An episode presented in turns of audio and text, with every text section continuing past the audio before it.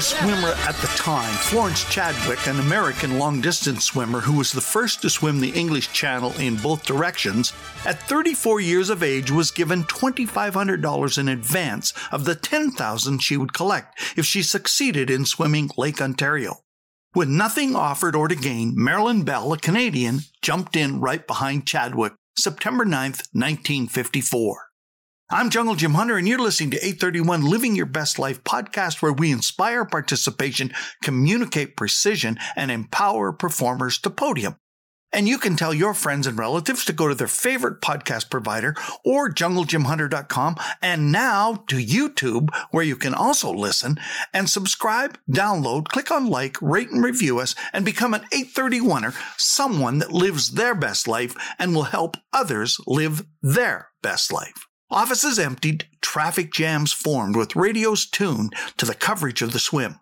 Fighting fatigue and 12 foot waves, she wanted to quit, and her coach put corn syrup in a cup and told her the sun would be coming up in an hour. She drank it and then started swimming again.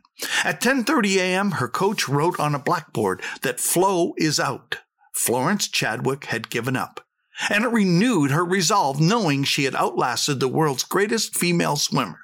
The coach knew she needed more, so she had Marilyn's best friend from the Lakeside Swim Club, Joan Cook, jump in and swim next to her. If you're listening to this or reading it to this point, you have gone through hundreds of attitude changes all your life, wondering if you'll make it, or if you're still the leader, or if you still have a chance. After my accident at 10 years of age and telling my father that I was going to be the first alpine ski racer to stand on a podium in the Olympic Games or the World Championships, even though I came from Saskatchewan, Dad was tired of helping me straighten out my attitude, and he told me the Marilyn Bell story. Then Dad said a plane flying from one destination to the next is only on the flight plan 1 to 3% of the time, and really the only time it is on the perfect flight plan is when it is crossing it. The plane is always on one of two attitudes. When it's climbing, it's ascending, and when it's coming down, it's descending. Which are you? Where's your attitude? What is your attitude like most of the time? Are you like a plane either climbing or dive bombing? Knowing this, which attitude do you think you need to have? He said. Ascending or descending? I said ascending. My challenge today is who is adjusting your attitude? Is it you? Are you the one that's up and down? Is it the challenges you face that you say, oh, what am I going to do now? Or is it others?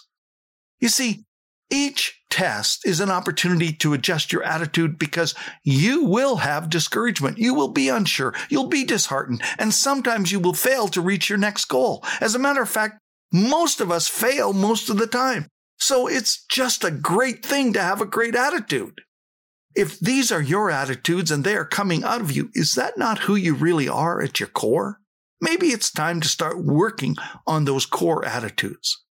Would you want the competition to know you have those attitudes? Would you want your teammates, your coworkers, your coaches, your trainers and supporters, your competition? Would you want anybody to know and see that kind of attitude coming out of you? Would you want to tell it to everyone about your destructive attitude and how you're never going to make it? That I'm never going to be good enough? Isn't that what we do most of the time? Then why would you tell yourself those things? Start with you.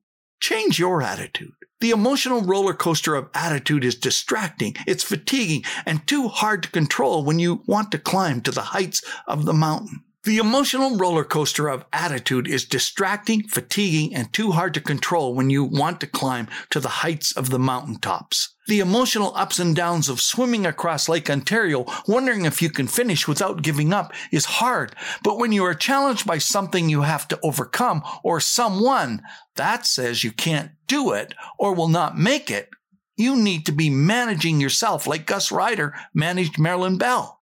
He did the right thing at the right time to keep her attitude up despite the challenge she faced. This is a tough time as we make it through this most difficult time in our lives, but you make all the difference in yourself by making a positive difference for others. My quote for the day is a poem. Genetics is what you are born with. Capability is the capacity you have within you, and motivation expands that capacity to its full potential. An attitude turns potential into dynamic results. You are who you are.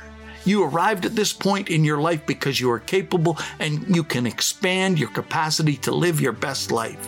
Your motivation expands your capacity to your greatest potential, but it's your attitude, whether you are dive bombing for the finish line or climbing to improve your altitude, that will give you your best life ever result. At 5 p.m., Marilyn Bell could see the Toronto skyline and steadily pushed until she walked out of the water after a 40 mile swim at 8:06 p.m. She swam for 20 hours and 59 minutes, and the rewards piled in from all across the country. Both Gus Ryder, the coach, and Marilyn Bell were honored by the Queen. I want to challenge you today to think about this one thing. What is your attitude most of the time? Are you ascending or descending? Are you going up? Are you going down? Or are you up and down so much you're really not rising at all? You're just staying the same. Thank you for listening. I hope you will have grown and will be living your best life the next time we meet.